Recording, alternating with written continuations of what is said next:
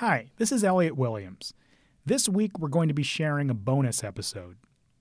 At the launch of this series, we held a small event on the theme of our upcoming season with former HUD Secretary Julian Castro, as well as a panel with President and CEO of the NAACP, Derrick Johnson, President and CEO of the Roosevelt Institute, Felicia Wong, and President of Community Change, Dorian Warren. We'll be back next week with Chapter 6, North Carolina. Until then, thank you for listening, and don't forget to share this podcast wherever you can.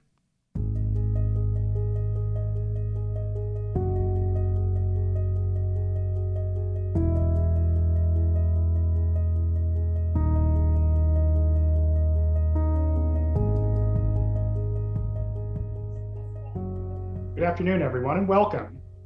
My name is Elliot Williams, and I'm, in a former life, I served in the Justice Department in the Obama administration. And these days, you can find me number one, uh, I'm a principal at the Raben Group, it's a public affairs firm here in Washington, D.C., but also as a legal analyst on CNN. But more importantly, and more recently, I joined a really important program, really important project, and that's the as the host of a new podcast called Made to Fail, and that's why we're here today. It's the story of how conservatives deliberate erosion of Americans' institutions. And we sort of tell that in eight parts, with each state, each episode occupying one state, where we use a case study of conservative power brokers and their longtime efforts to undermine cornerstones of a functioning democracy. Now, this is really striking and salient now as we're in the middle of watching the coronavirus pandemic unfold. What this has done, in particular, in, in addition to putting us all uh, at our laptops right now, is really expose the unforgiving um, uh, conduct that we've seen that, that sort of got us here. So, from healthcare to unemployment insurance to even the election system itself, and we have episodes on all of these things, the pandemic has exposed the shortcomings of pretty much every facet of American life before we get into a, a group discussion into some of these issues, I'm honored to introduce a very, very, very special guest who's joined us today to talk about it. So, first, I'll hand things over to uh, former HUD Secretary and presidential candidate Julian Castro to speak about last week what we saw from the Democrats tonight, and this week what we can expect to see from the Republicans, and his thoughts, generally speaking, on what's at stake for the country right now. So, uh, Mr. Secretary, uh, welcome and please take it away. Hey, thanks a lot, uh, Elliot. Hello from San Antonio, uh, and congratulations on the new podcast. Thank you for all the great work uh, that you're doing. Uh, yeah, so look, um, when folks describe this time period in our country's history in the years to come, I can only begin to list the adjectives that they're going to use unusual, unprecedented, uh, missed opportunity, tragic. Uh, hopefully, though, a turnaround is just around the corner.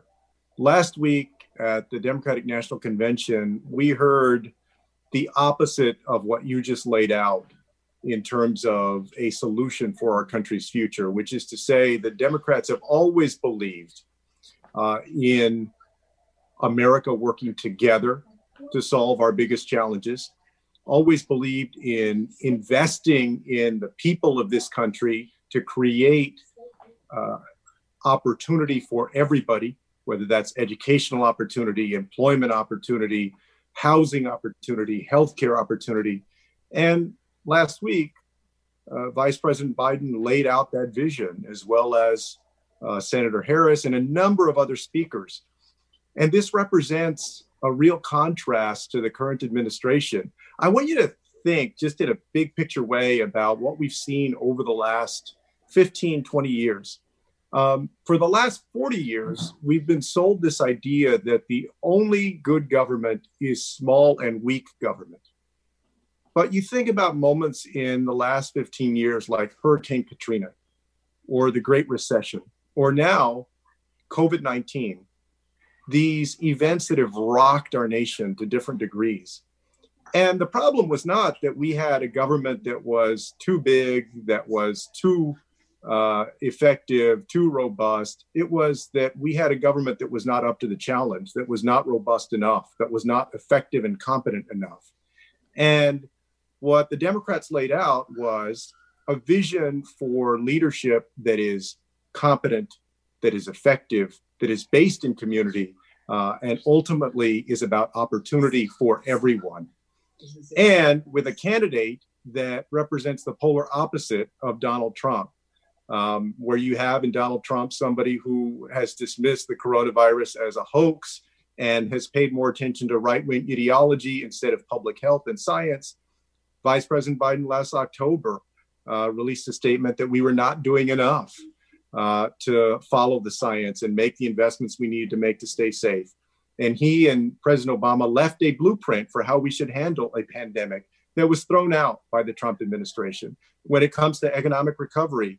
Whereas this administration has stayed on the sidelines in terms of investing enough to prevent evictions and to get people back to work, to uh, invest in small businesses. Vice President Biden laid out an agenda to make sure that we're robustly investing in each of those uh, and has a track record of that, uh, having worked with President Obama to uh, orchestrate the longest positive job growth streak in our nation's history. And finally, when it comes to the issue of racial and ethnic equality in this country, you have somebody in Donald Trump that is simply the most regressive, backward president we've had in a very long time, and somebody in Vice President Biden who has a track record of expanding opportunity for everybody, no matter the color of their skin. So the contrast couldn't be greater. Great. So, a couple questions for you while we have you here, if you have another second. So, you know, tell me this like, we just saw in the last, I think in the last day, the Republicans released their party, uh, their platform, and it really was just a rehash of the 2016 platform, uh, and really just stating all our platform is is acting in furtherance of Donald Trump. My question for you is, what do you think the current Republican Party today stands for? Well, that's a great question because Donald Trump is not a president who has stuck by any um, consistent fidelity to what people would consider conservative principles um, you know, in terms of whether it's spending or it's uh, character or, uh, you know, the local control on certain issues. This is a president who has gone his own way uh, and I don't think has stayed true to any kind of principles, including conservative principles. And so what you have is a Republican Party today that is more like a cult um, a cult of personality of Donald Trump instead of one that is based on uh, these conservative principles of smaller government, of uh, of you know uh, strong defense, of lower taxes, and so forth. It really is a party that is lost in the wilderness right now, and at the behest of one man who has a total grip on it. So let me ask you a follow-up question right there. You, as someone from Texas, certainly have worked with Republicans and had to, uh, over the years, uh, you know, it's, a red-ish or purplish state, right? And so the question is, you seem to be suggesting that conservative principles themselves may not be bad, uh, presumptively, but just how they're employed to the harm of people might be the problem, right? Well, I mean, look, I obviously uh, I don't subscribe to conservative principles, and I have a disagreement with them. But I mean, let's take the conventions, right? I mean, folks, some folks will remember who are watching uh, Ronald Reagan's uh, "Time for Choosing" speech that he gave for Barry Goldwater in 1964. That basically created one of the foundational blueprints for modern presidential politics in terms of what are conservative principles.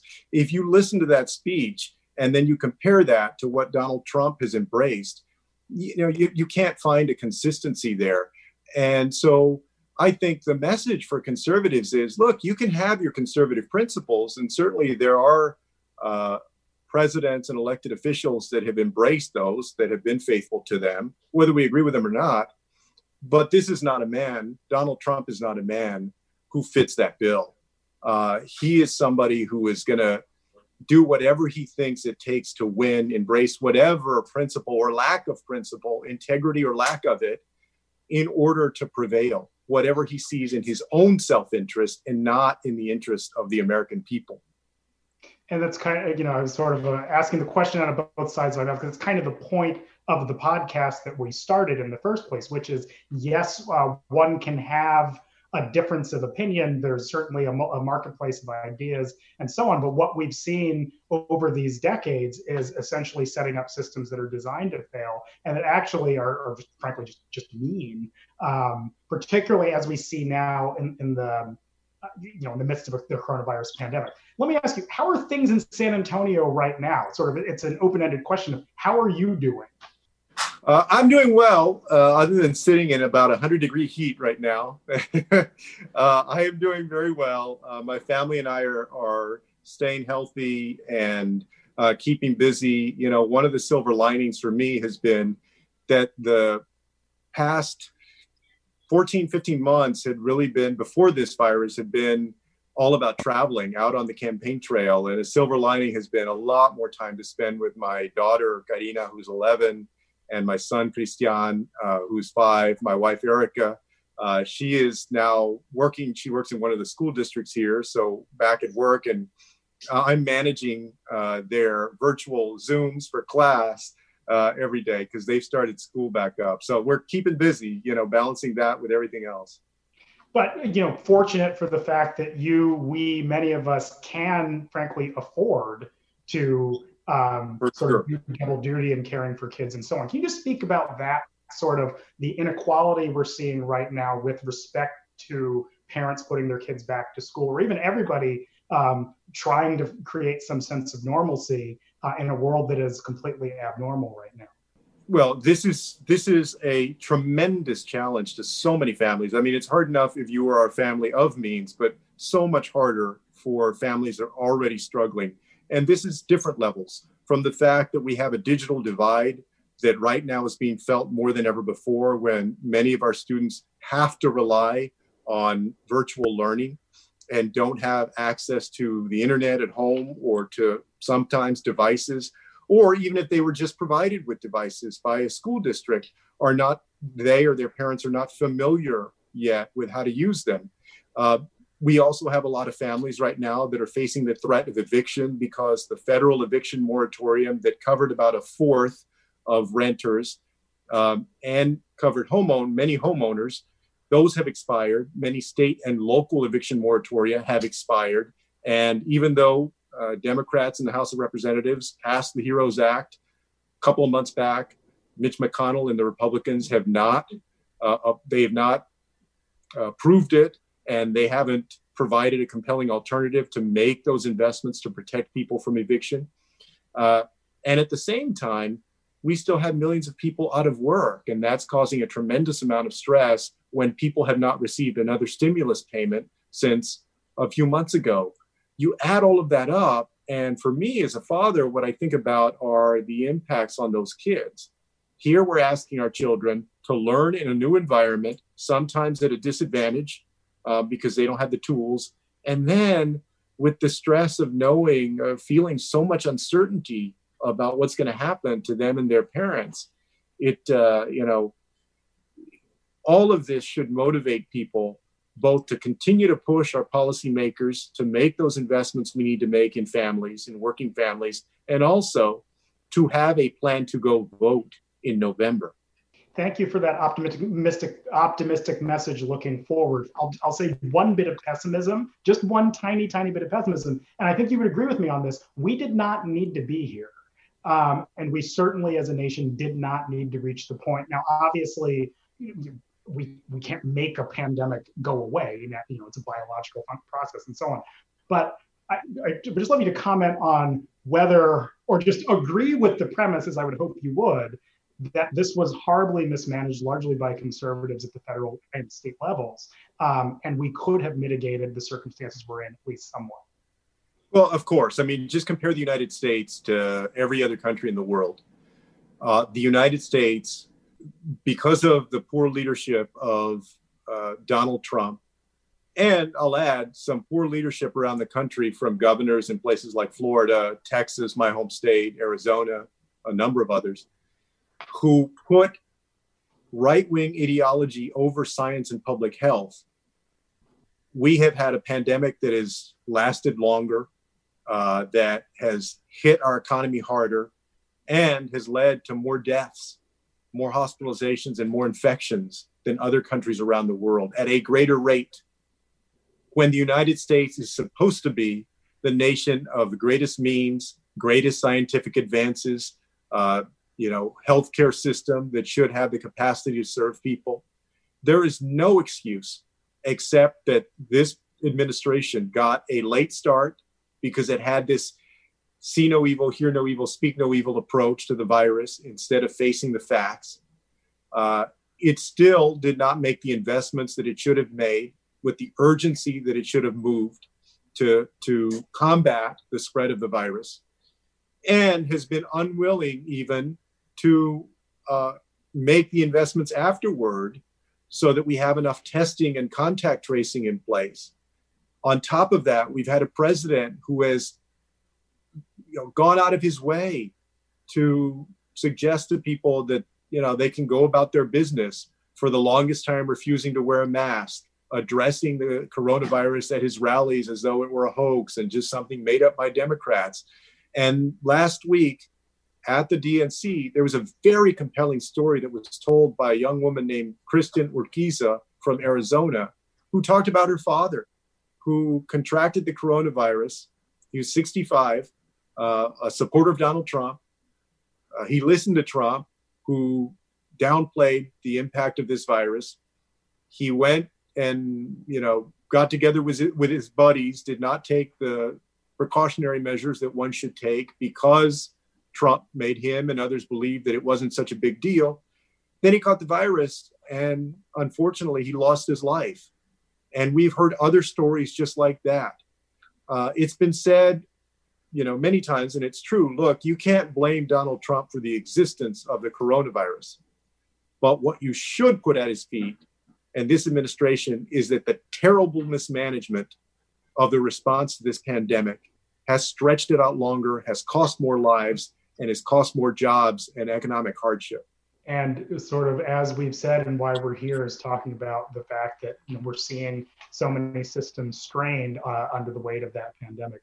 Secretary Castro, thank you so much for everything you've done for the nation, for your service, for your voice on the campaign trail, but also for lending your time today. This was uh, cogent and coherent, and it's just so wonderful to, to talk to you and hear you speak all the time. Hey, uh, thanks a lot. Good luck. Buena suerte with the podcast. all right.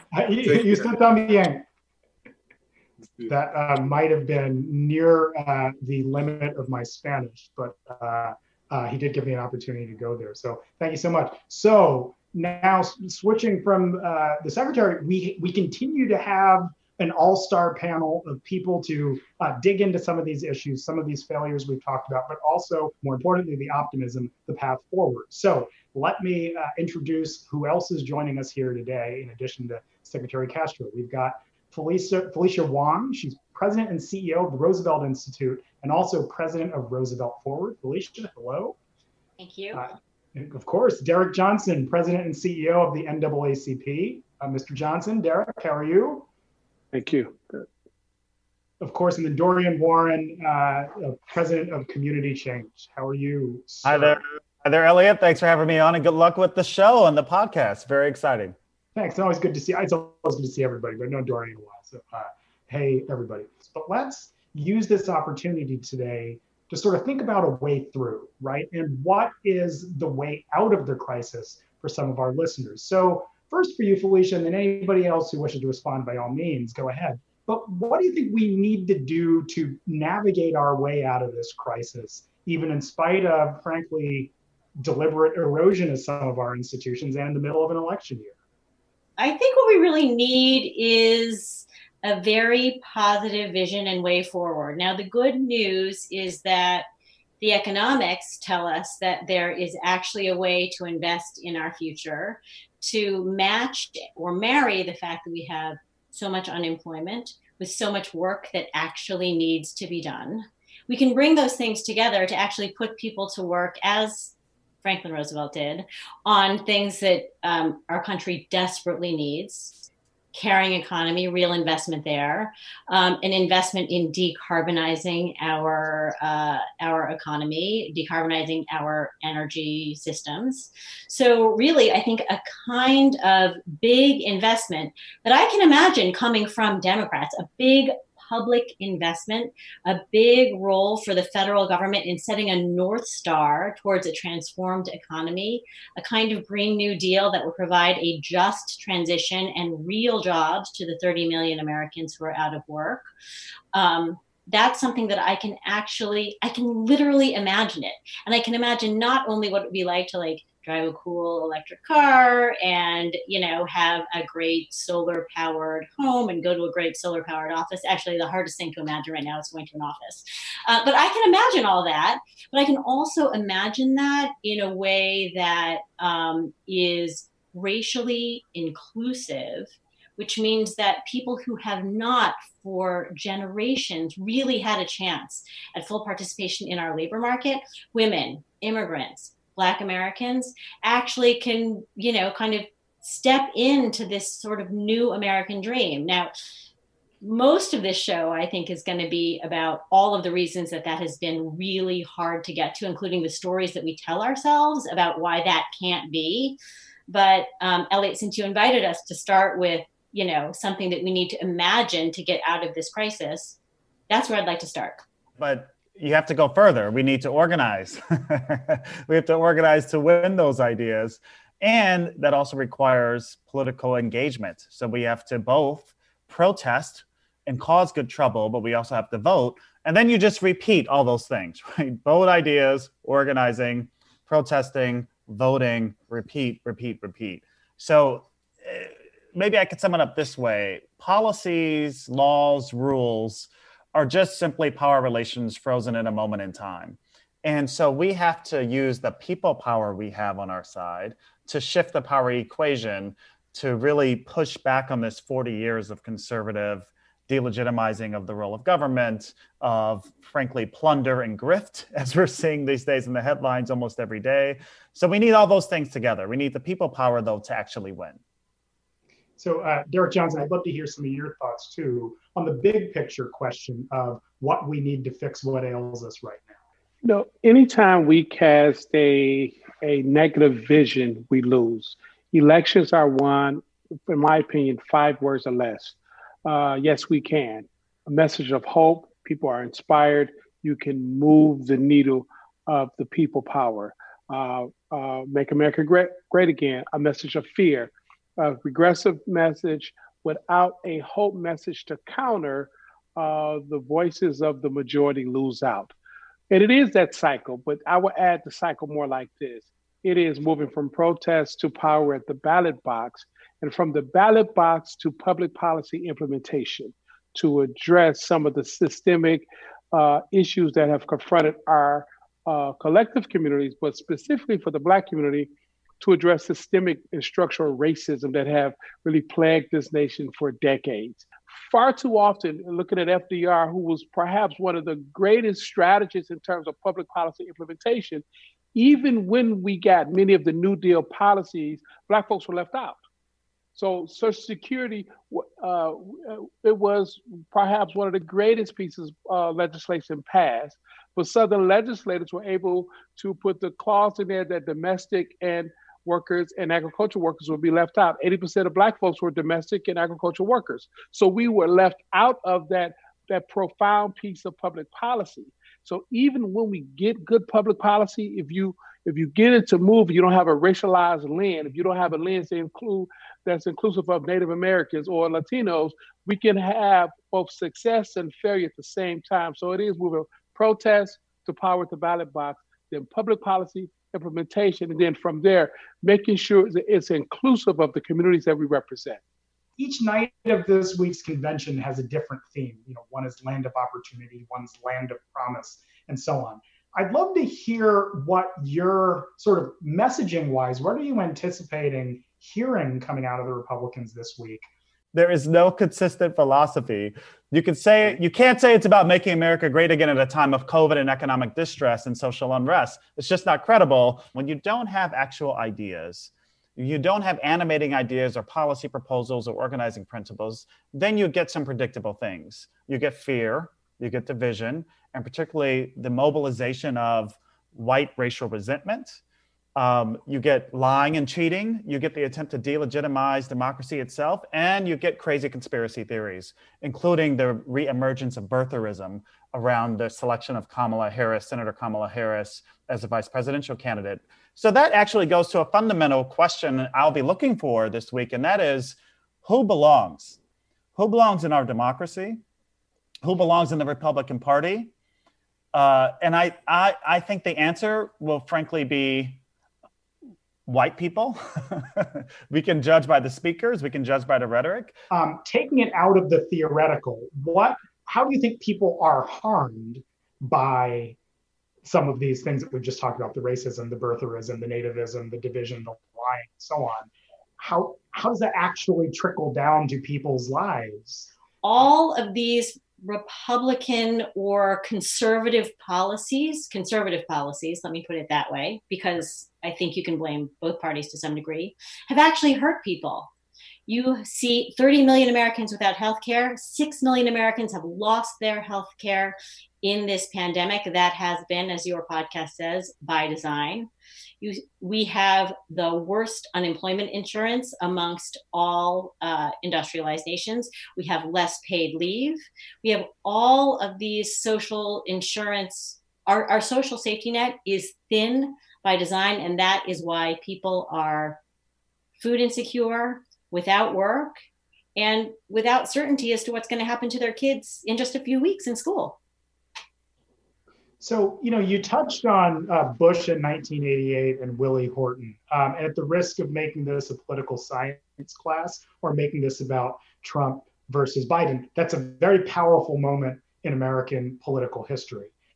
Why does that work? What is it about racial resentment that makes it so powerful in election years or all the time? Will it be as successful in 2000, 2020 as it was clearly in 1988 fear and resentment. It's understand elections is about emotions. It's not about facts. It's not about intellectualism. It's all emotions. And if you look at Southern politics, it, they've perfected the art of running emotional campaigns based on fear, uh, fear that was wedded in racial identity, wedded in morality, but in some cases, uh, wedded in regionalism us against them, tribalism. Uh, and in that model, you can really capture a large audience of working poor whites and working class whites. Uh, when we begin to see the consolidation of the conservative movement uh, after Barry Goldwater uh, with Movement Conservative, uh, they had the intellectuals in the, in the party, they had the business interests, but they did that wasn't enough to win the elections. They really had to get the Dixiecrats. And the Southern way of doing politics have long been to play the lowest common denominator, fear tactics. And so I live in Mississippi. I, have seen this for years. Actually, I was appalled by it when I moved here from Detroit. And then it's been a, a great uh, uh, lesson for me to learn that it's all about emotionalism. And so I, I suspect this campaign, I mean, this uh, not only the campaign, but the next few days of this convention will be all about emotionalism.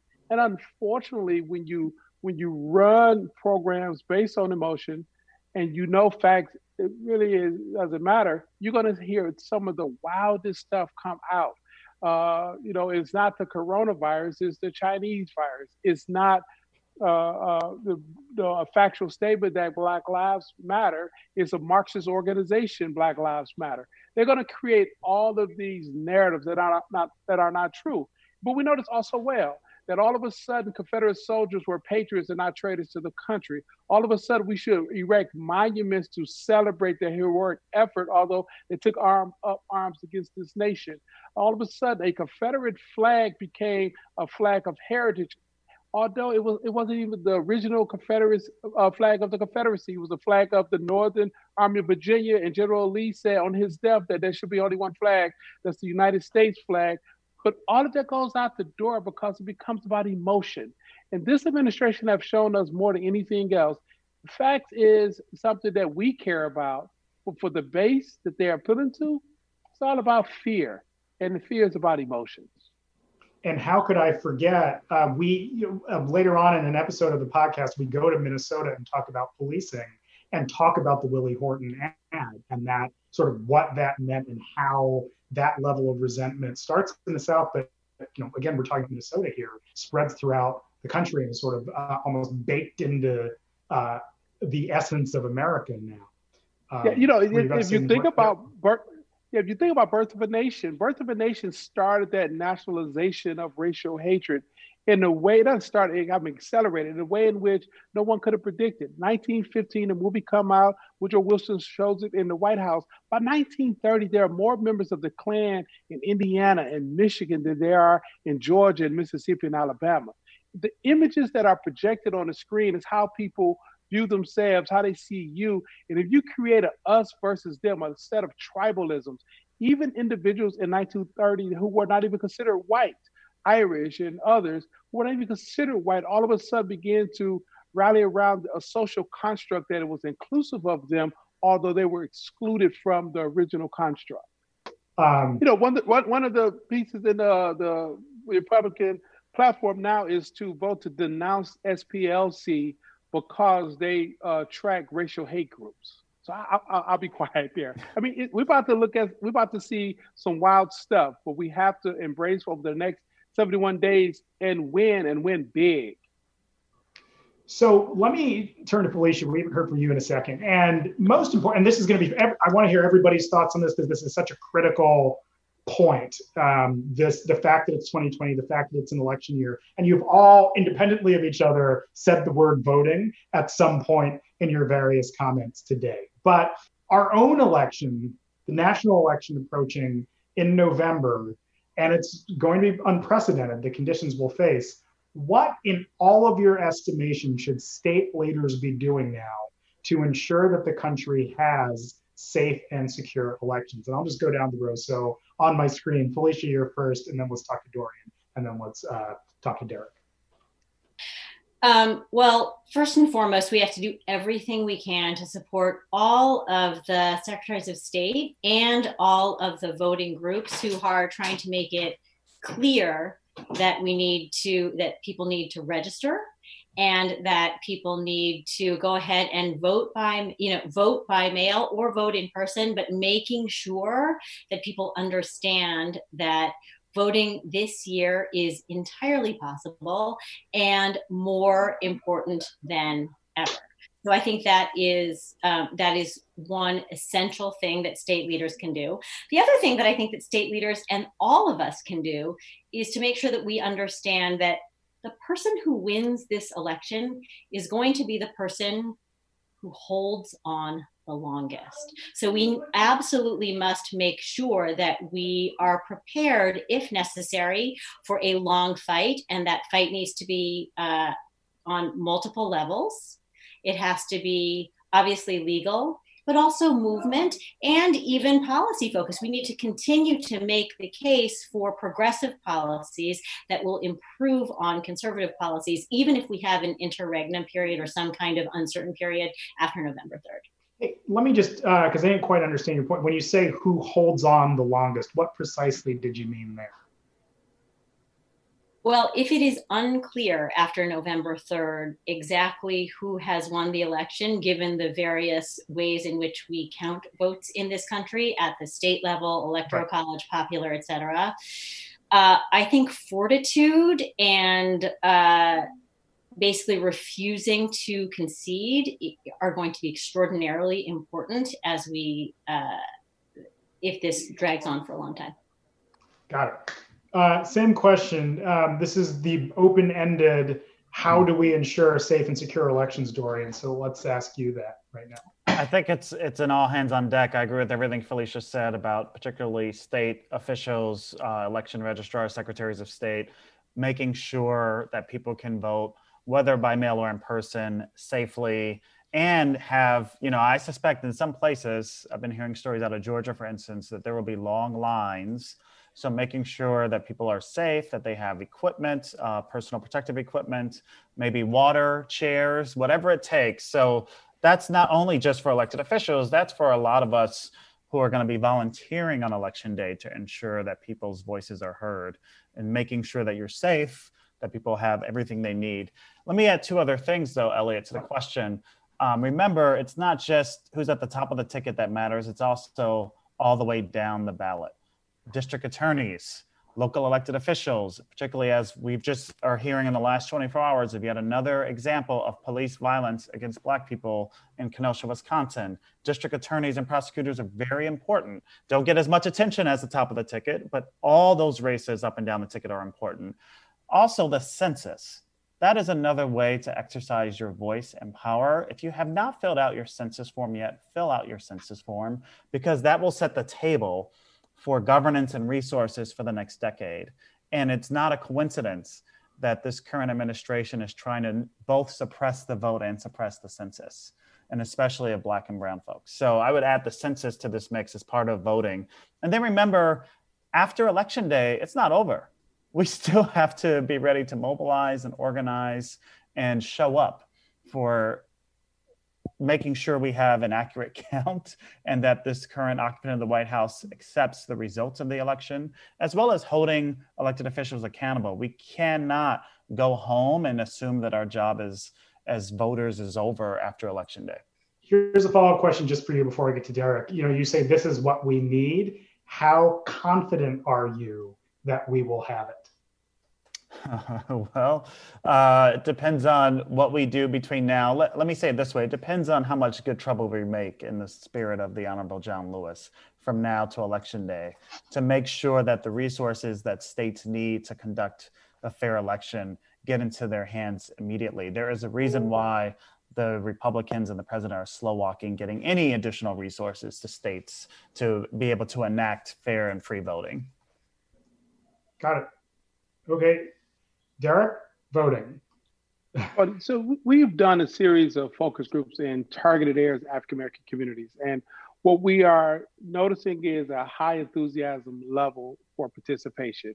And, but it's generated by uh, the imposing threat that they see from this administration, uh, which is why we began to talk about vote our lives depend on it or we're done dying, because many African Americans across the country particularly in key states, understand the importance of voting. There will be all lot of assault on access to the polling place, whether uh, by mail, in person, early. And so, what we're doing in ACP is trying to double down and increase voter turnout. I always say, uh, in absence of policy reform uh, to strengthen election administration, the biggest weapon we have is increased voter turnout uh, because this is a game of inches, not miles. And so we have to uh, double down on our efforts to increase voter turnout, particularly those individuals who voted 20, 2008 and 2012, but that who did vote in 2016. Uh, in addition to that, after this election cycle, no matter who wins, we must uh, do an uh, aggressive campaign to reform democracy, especially the administration of elections our elections uh, administration should not be such a partisan encounter that it, that is dependent on who is in office to determine whether or not access to voting uh, is allowed. Uh, Australia, 96% of the population voting. Canada, close to 92. Germany, 93% of, of the eligible population voting, and we celebrate if 60% of Af- I mean uh, of Americans vote. That's not representative democracy. That's controlled democracy, and we need to work toward a representative democracy. So increase turnout. But then uh, I think it, it could have been FDR who said it. No matter who gets elect, elected, even if they agree with us, we still got to make them do it. Are there any other major policies driven by conservatives that have set the public up to fail? Let me count the ways, Elliot. COVID 19, we have just a snake oil salesman with magic elixirs. Racial injustice, it's law and order. Economic catastrophe, to paraphrase a recent book by Paul Pierson and Jacob Hacker, let them eat tweets. Don't offer people actual assistance. Climate change, deny. Infrastructure, nothing. Childcare, you're on your own. Immigration, you build a magical wall, you close the borders, and then you make profit if you're Steve Bannon from trying to, again, sell this thing to some suckers in your base. Housing, you're on your own. Nothing on student debt or college tuition. You just cheat, by the way, if you're rich to get into the university, but nothing to pay for it. And then, of course, on healthcare, just repeal the ACA with no replacement. That is what's on offer from modern conservatives and their current Republican Party. Uh, if, um, unfortunately, I can't speak in emoji, but I would just be fire, fire, fire uh, in response to what you just said there. Uh, Derrick, um, anything else? Any other major policies that we haven't hit here that you'd identify? Uh, student loan debt crises. Uh, but ditto, I mean, this is a group who are seeking uh, for all system failure for the purpose of private, privatizing as much as possible to maximize profit or deregulate as much as possible so there are no accountability for polluting the earth, exploiting people for cheap labor, and taking advantage of a system uh, that we are looking at with the snake oil salesman. Uh, and Felicia Wong, you have the first and last word uh, of today's panel. So I'll, I'll, give that to you here. Well, it's hard to add anything to what Dorian and Derrick um, and you have said, except I will just point out schools, right? Yeah. Schools. Yeah. Perhaps nothing is more visceral, more basic, and more painful than the deeply, deeply segregated elementary and uh, secondary school systems that we live with in our country. Literally, if you are a parent and you would like to send your kid to a high quality, multiracial school, you can't, it's very hard to find anywhere in America where you can do that. And that is also by design uh, we've got to leave it there. Thank uh, the three of you so much for being here, Derrick Johnson, uh, Dorian Warren, Felicia Wong. Thank you for your insights, but also your contributions to the community. You've all uh, had wonderful long careers of advocacy and activism um, and thought and content production and whatever you want to call it. And so thank you so much for all of that. So thank uh, you, Elliot. Thank you. Made to Fail is produced by the Hub Project, Goat Rodeo, and Roosevelt Forward. From the Hub Project, executive producer is Laura Hatalski. Producers are Sasha Stone, Zach Prace, Sophie Elliott, and Dan Crawford. Arkady Gurney is executive director. From the Goat Rodeo team, executive producer is Megan Nadolski. Producers are Shar Dreyer and Zachary Frank. Ian Enright is chief executive officer. From Roosevelt Forward, our senior producer is Steph Sterling. Our host, that's me, is Elliot Williams. Thanks to the Collective Agency for their hard work on producing our Facebook Live event.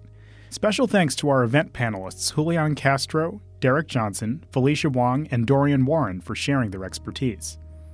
To learn more about how conservative policies have set up millions of Americans for failure in the face of a crisis, visit madetofail.org. Subscribe to Made to Fail on Apple Podcasts or your favorite podcast app so you don't miss the next episode. If you like this episode, please leave us a rating or review and share it with your friends. And if you want to continue the conversation online, find us on social media. We're at Made to Fail on Twitter and Facebook and Made to Fail Podcast on Instagram. Thanks for listening. Next time on Made to Fail.